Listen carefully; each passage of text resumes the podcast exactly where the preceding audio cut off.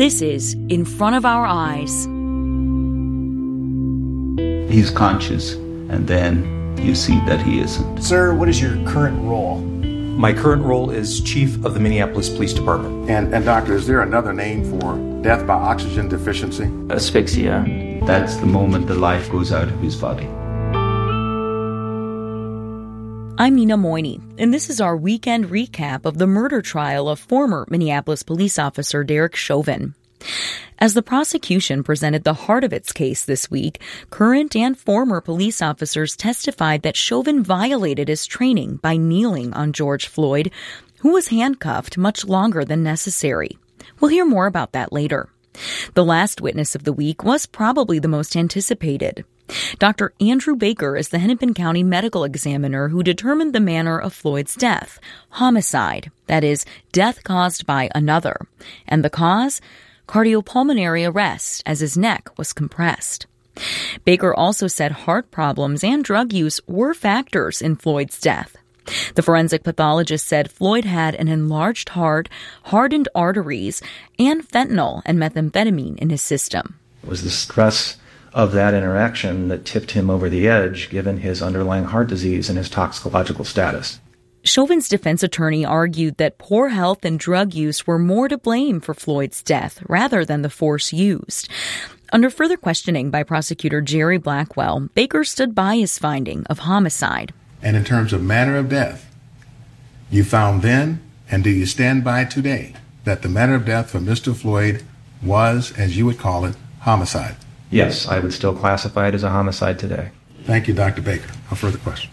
A pulmonologist testified earlier in the day that even a healthy person would have died if they'd been pinned down in the same way. As they anticipated that Chauvin's attorney would focus on exactly how Floyd died, prosecutors called expert witnesses who said Floyd died from a lack of oxygen. My colleague Brandt Williams was among the reporters inside the courtroom this week. He's here with me now. Hi, Brandt. Hi, Nina. So, Brandt, up until now, we've heard a lot of testimony about police training, use of force, but how critical is this medical testimony this week? Well, the medical testimony is, is critical for a couple different reasons. As you'll remember, during the opening statements, it seemed like many months ago, mm-hmm. but it was mm-hmm. just uh, last week or so, was the, the medical experts were going to play a major part of the prosecution's case because they want to show that the actions that Derek Chauvin took were primarily responsible for George Floyd's death. Good morning, Your Honor, counsel, ladies and gentlemen. We'll call our first witness this morning, Dr. Martin Tobin. So we heard from this week a pulmonologist who said basically Floyd died from a low level of oxygen. He said that caused damage to his brain it also caused his heart to develop um, a condition like arrhythmia and then eventually stop. And when he was being questioned uh, by the state, Dr. Tobin said the reason why George Floyd's oxygen got so low was because of the pressure applied to him by Derek Chauvin and by some of the other officers as well, pushing him down, pushing his uh, body into the pavement, not allowing George Floyd to breathe. With each breath, he has to try and fight against the street. He has to try and fight with the small volumes that he has.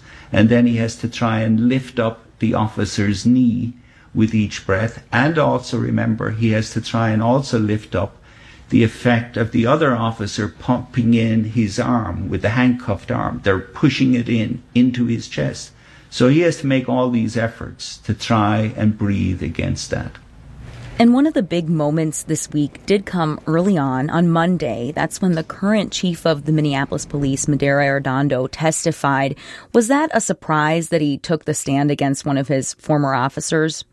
No, it was not a surprise, but it's still significant. Uh, obviously, to jurors, to them to see the head of the Minneapolis Police Department get on the witness stand and say that one of his now former officers acted in a way that was not only not according to the type of training and ethics and values that the department represents, but that he basically equated it to murder. Now, it was not a surprise because uh, Arradondo last year had actually released a statement saying that much that he felt like Derek Chauvin's actions were not justified at all, and he equated that to murder. Um, Arradondo has also testified um, during the there was a, another trial a few years back of then Officer Mohamed Noor, who is accused of shooting and killing uh, Justine Ruszczyk. And he testified at that trial as well. So uh, Arradondo has kind of established uh, a reputation for if he feels like his officers uh, did something wrong, he'll speak out about it. What do you make of all these officers and the chief taking the stand and essentially testifying against Chauvin? There has been some criticism from community activists that the chief is trying to maybe save face for the department, but there aren't really significant changes happening within the department related to use of force and just training and the culture.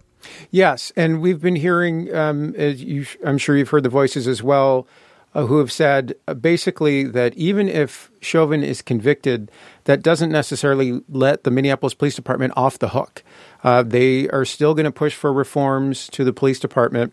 There's still a push to basically uh, eliminate the police department from the city's charter and replace it with a new agency. There's a citizen petition going around. There's also a city council led uh, action that is being heard by the Charter Commission right now. So these actions are still going to go forward, regardless of what the jury decides in the case of Derek Chauvin. Another theme that comes up when defense attorney Eric Nelson, when it's his turn, is he talks about the impact of the bystanders, the witnesses, and the people gathered at 38th in Chicago, talking about how they became hostile toward Derek Chauvin and to the other officers and created a, a threatening environment. What have you heard the experts on the stand say? Have you heard them say that the crowd was reasonably threatening, or what have you heard there?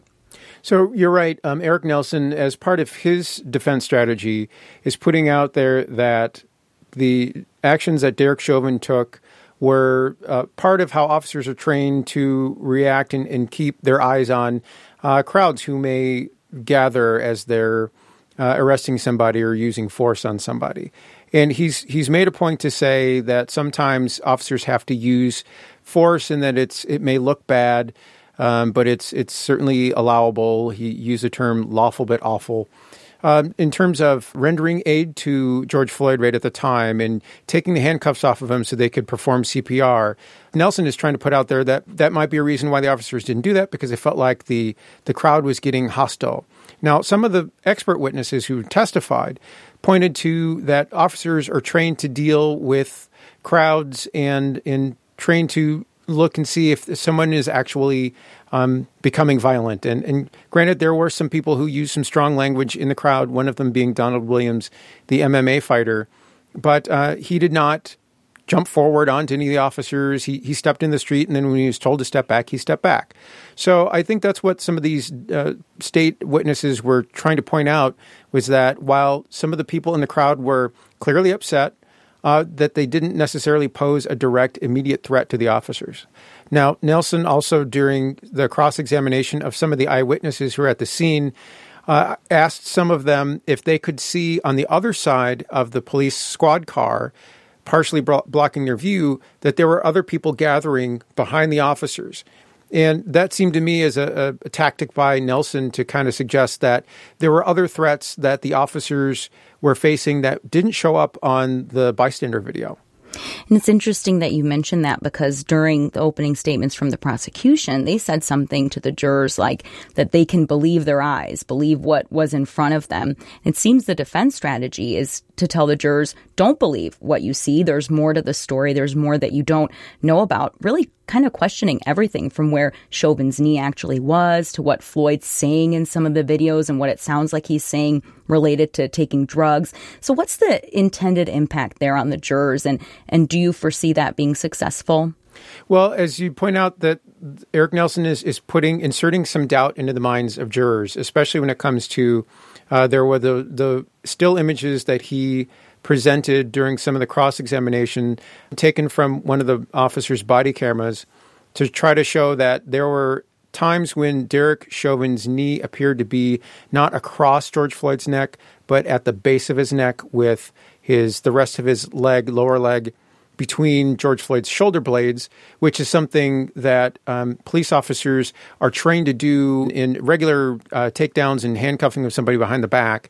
Um, it's a temporary position, but it's something that Eric Nelson tries to point out is something that officers are actually trained to do. And so there are these different themes, right? Training, use of force, uh, the medical issues that were going on. And you were one of few reporters allowed in the courtroom this week because of COVID 19 restrictions. I wondered, what is your gauge of how jurors are feeling? There's a lot being thrown at them and, you know, witness after witness, some of them testifying to very similar aspects of this trial. Could you see how their responses were that day? Does it feel like they're engaged or following along? What was it like inside the courtroom?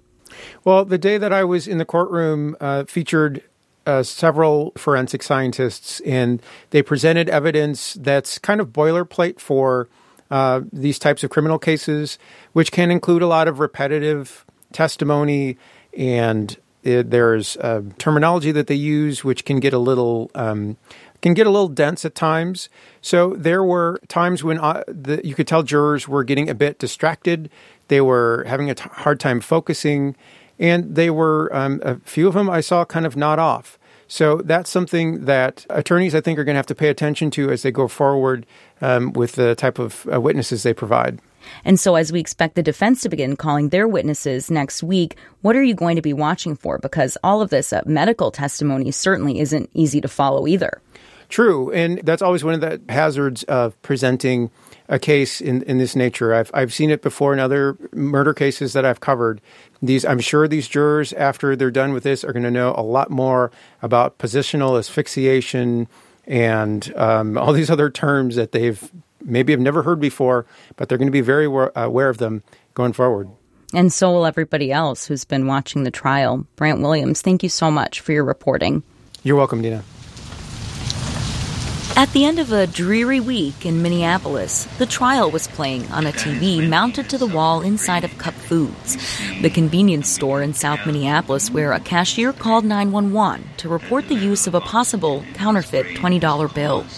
That brought the officers who later pinned George Floyd down. Well, definitely there's been some um, heavy emotions involved. One of the owners, Mahmoud Abumayyaleh, says his store's TV is tuned to the murder trial on purpose. It's been a struggle and it's been a challenge, and we just want to, you know, be able to follow along. Abumayyaleh looked weary at first to see another reporter in his store, but took a few minutes to talk. He's still not used to the nonstop attention his corner store has gotten over the past year. Yeah, the first week when the trial began, when they had our store, we had a lot of solicitation calls. We were getting over 100 calls a day to the point where we had to stop answering the phone. Um, this week, the second week, it got better because they stopped showing our store on the trial. And we got many letters in the mail for Christopher for his testimony. He says they've been mostly positive messages. While I was there, Abumayyaleh got another letter delivered for that cashier. Dear Christopher Martin, I heard part of your testimony on the radio this week, and it was and, and read more of it in the newspaper and felt the strong need to reach out to you. I find myself thinking about what it be. Martin, who's 19, testified earlier in the trial about how he felt guilty for calling the police that evening in May after he had accepted the questionable bill. He's one of many witnesses who said on the stand their lives were forever changed by watching Floyd die. As the situation unwound into absolute devastation, um, and they gave a $20 donation. Abumayyaleh put the letter in a stack to give to Martin. He says it's been an emotional time for everyone in the area around what is now known as George Floyd Square, the site of protests that activists have blocked off as a space to remember Floyd and call for justice for people killed by police.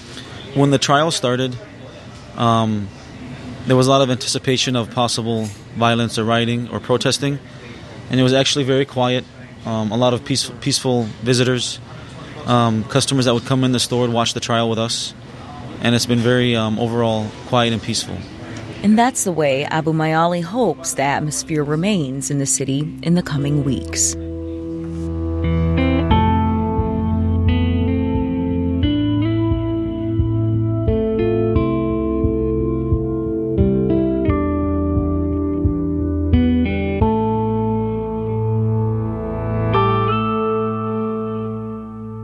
This episode was produced by Megan Burks, Britta Greene, and Nancy Liebens. Reporting by Brandt Williams, Riham Feshir, Matt Sepic, and John Collins. Laura Ewan edits our coverage. Nancy Yang, Paul Tosto, and Michael Olson are our digital editors. We had technical help from Alexander Simpson. Our theme music is by Gary Meister. Thanks for listening. I'm Nina Moini.